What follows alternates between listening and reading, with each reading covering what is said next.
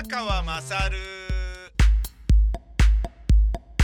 お前の母ちゃん宮川勝です、えー私こうしてですね、えー久しぶりに、えーポッドキャストを更新するということになりましたのは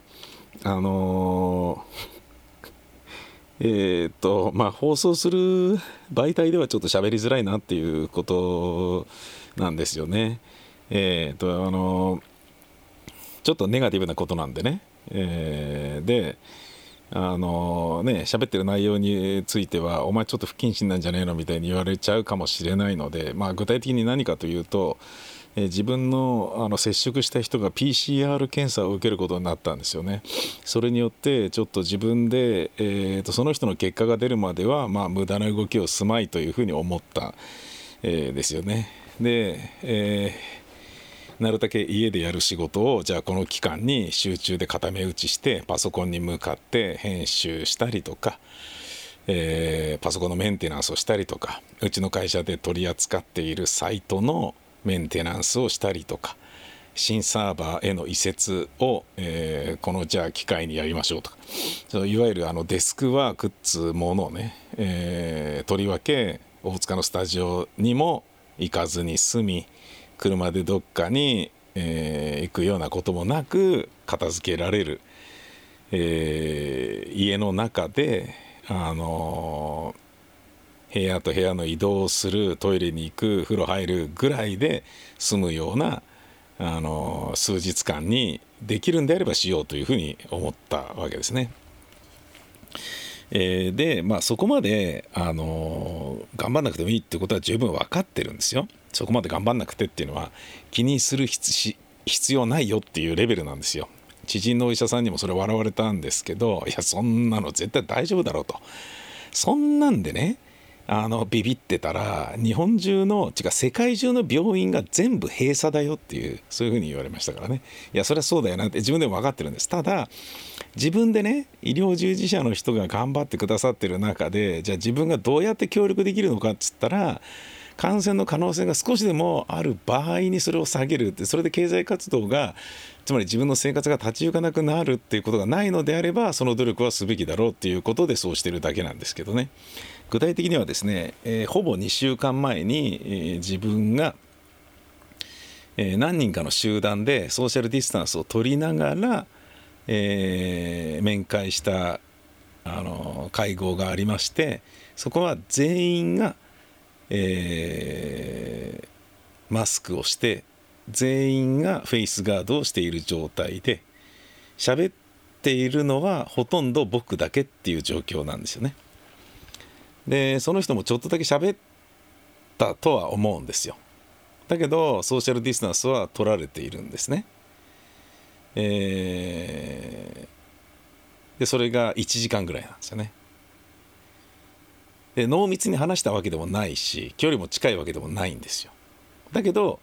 地下は地下なんですよね。窓はないんですよね。だけどその1時間の会合の前後に30分間サーキュレーターバーって回しまくってっていうことはやってるんですよね。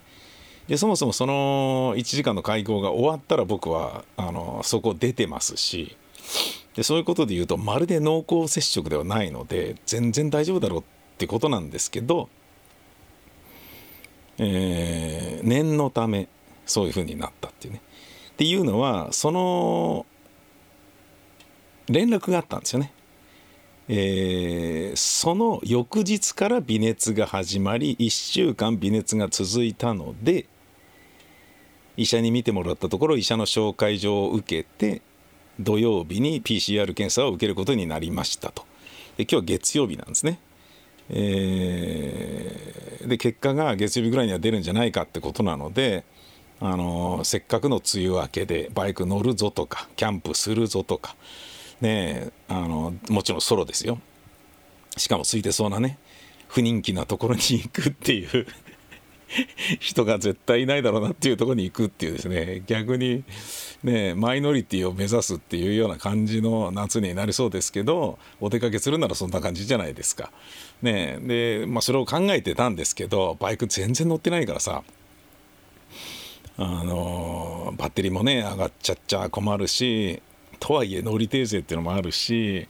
まあ、あのゴールデンウィークとかね、えー、この期間は乗るのやめようぜっていう時期は乗ってなかったですよだけど今もう乗ったところでねじゃあ東北に行こうとかねツーリングで新潟にとかそういうことはできないですけどやんないですけど、まあ、やってもいいんだろうけどあのー、まああんま良くないか。えー、まあでもね乗りたいなってちょっと乗るぐらいなら乗りたいなと思ってるんだけどそういうのもまあやめるっていうことにしたわけですよね。そんな気にしなくていいよって言われたんだけど念のためですよね。でねあのテレビの影響を受けすぎているっていうのもあるのかなと思ったので僕は池袋の純駆堂でコロナに関する書籍をたくさんムック本を買ってきた直後なんですよね。やっぱりね読む気にならないですものね。そういう形で家にいるっていうふうに自分が決まるとコロナに関する本をまるで読む気にならなくなりました。そもそも純駆堂って、えー、日本で一番大きな書店で、えー、フロアがねフロアの広さが。で池袋は確か日本で2位かなんか。1位がね大阪の純駆堂で2位が池袋の純駆堂でみたいな感じだったんだけど。まあそりゃそれ量多いよね。種類も多いよね。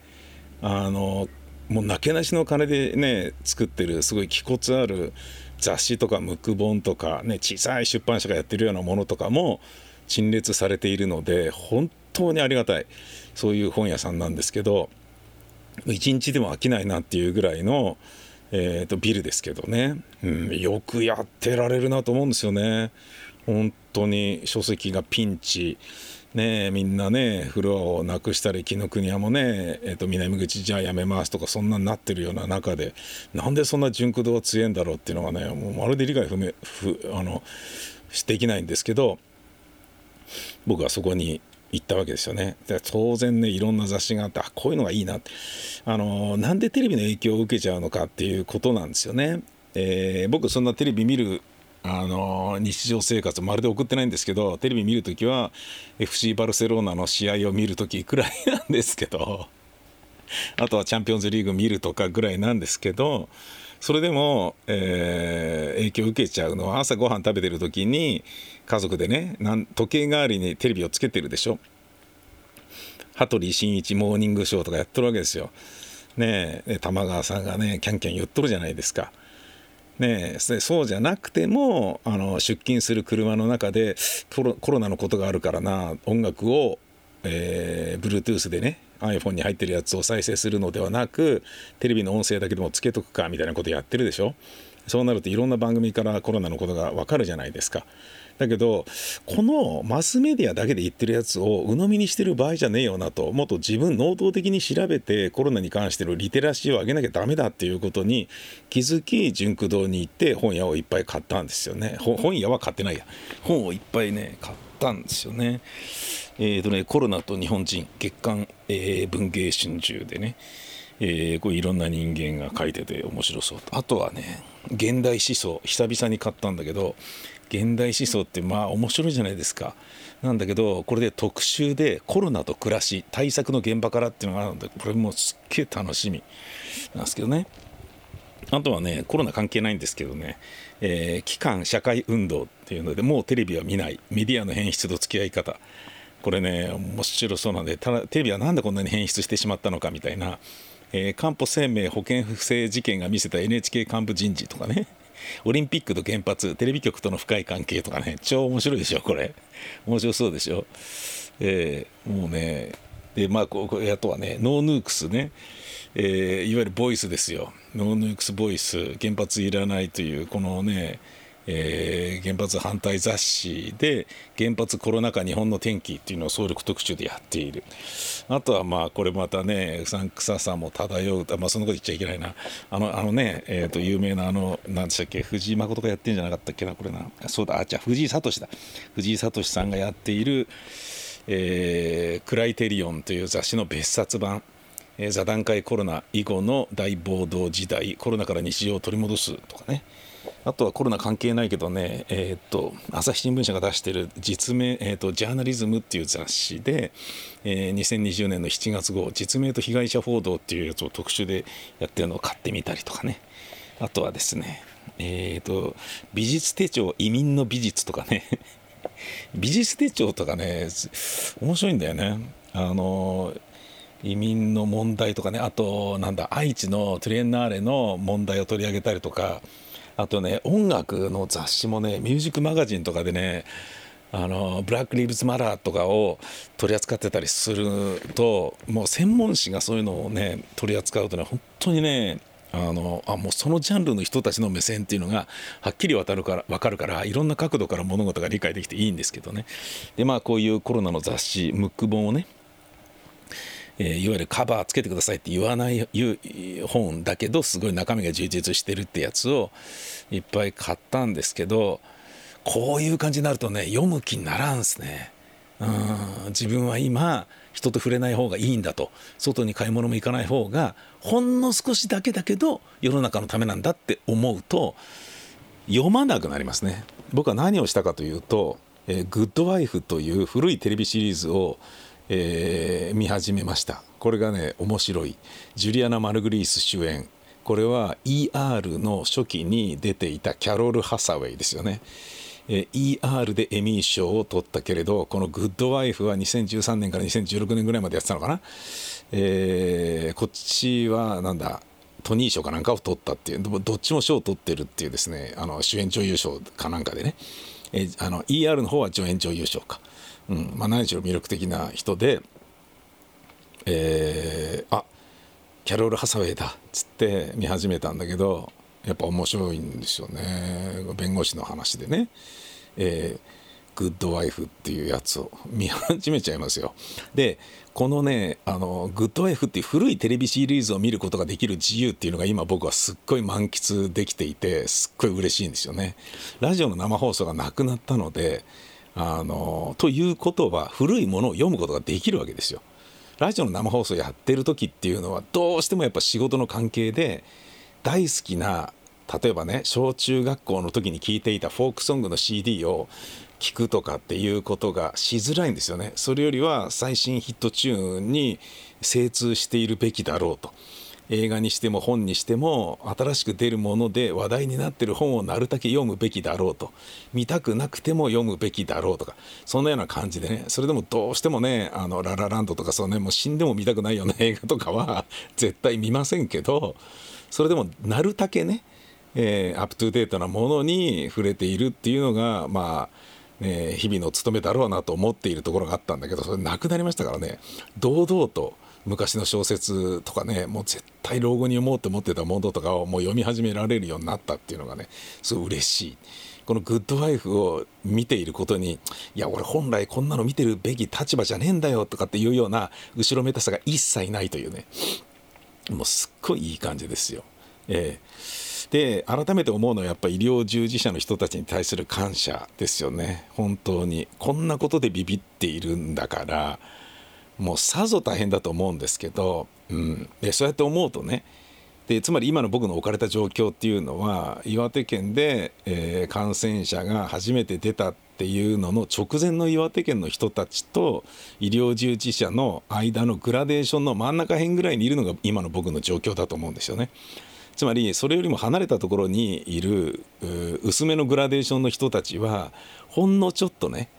県内に入ってきただけで「えきついに来ちゃったよ」とかそういうふうなわけでしょ？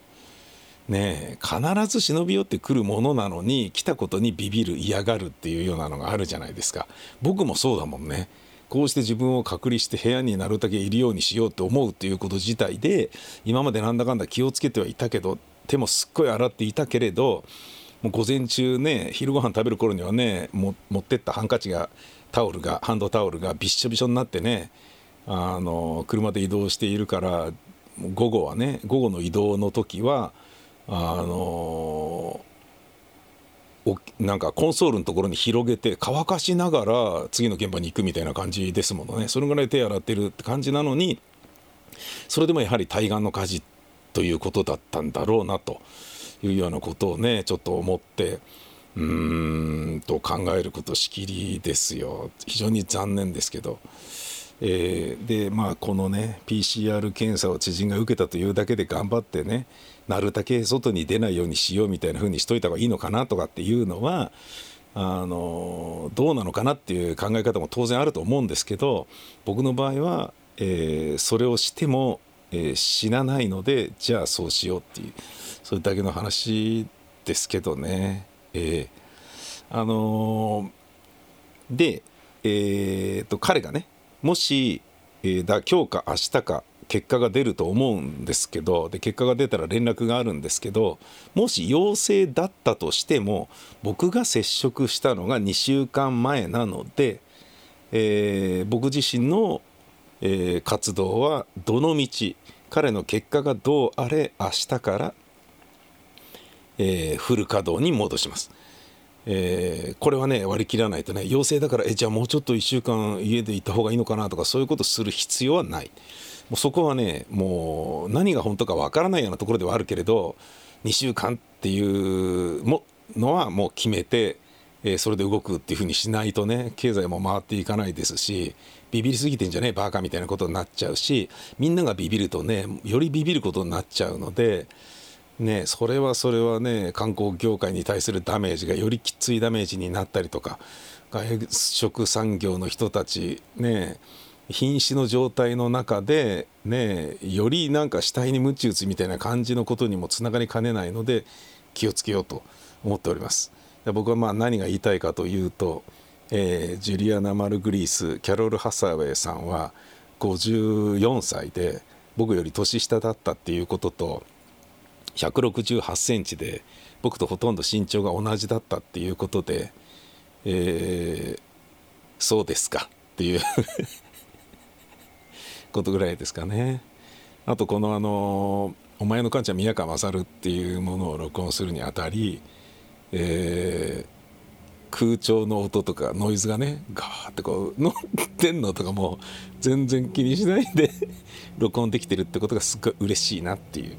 そういう感じですねちなみに僕が家でしていた作業というのは新サーバーへの移設ですっげえいろいろなことをやってますあのもう本当にもう誰か分かる人いたら教えてほしいんだけどさサーバーでね PHP のバージョンを上げるとなんでサイトが動かなくなるんですかっていうことですよ。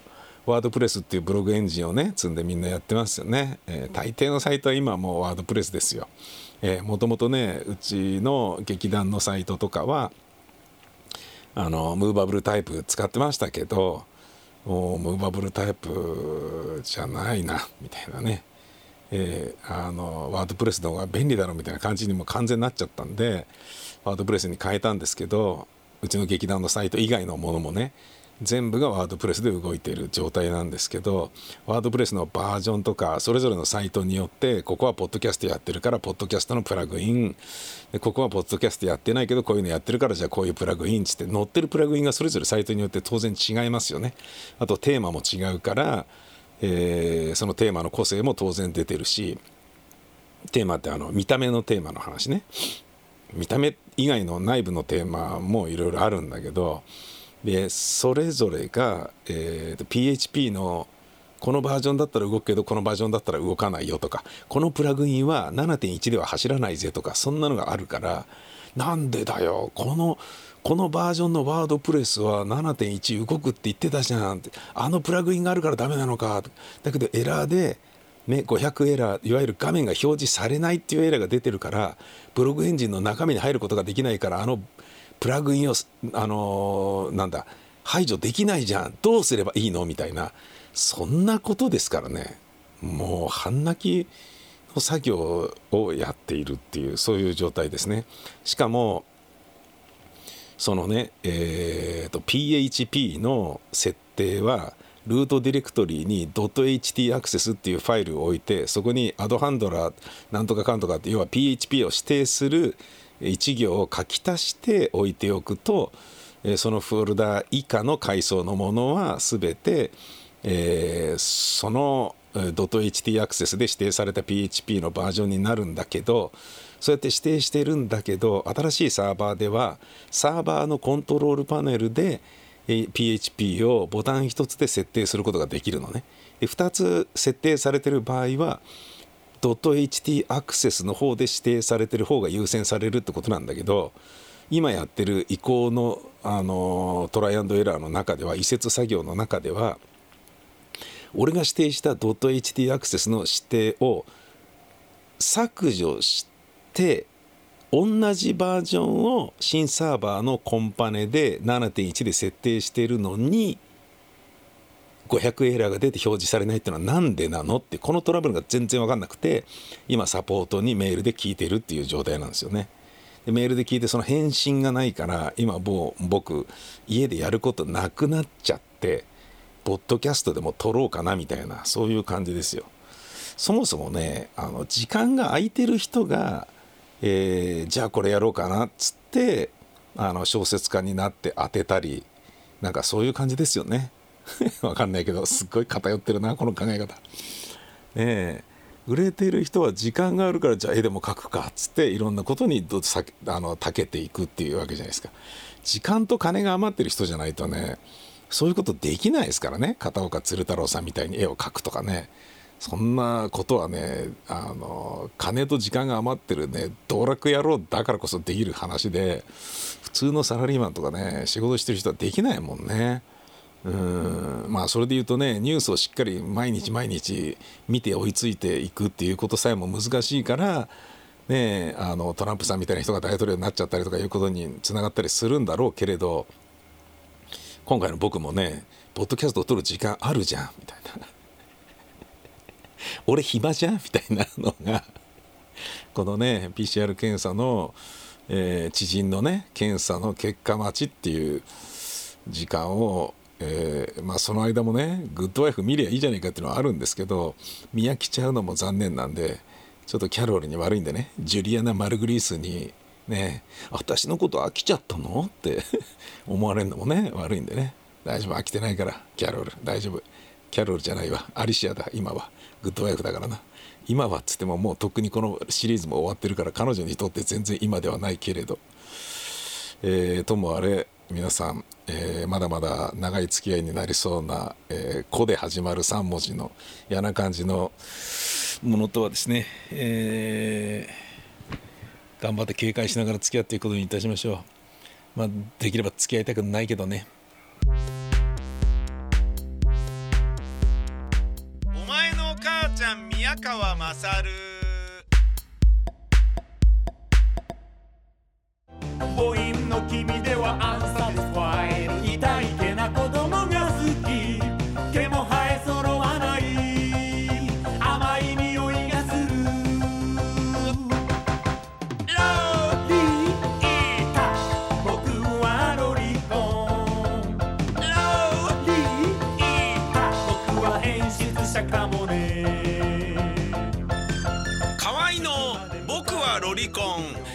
ミセにて好評発売中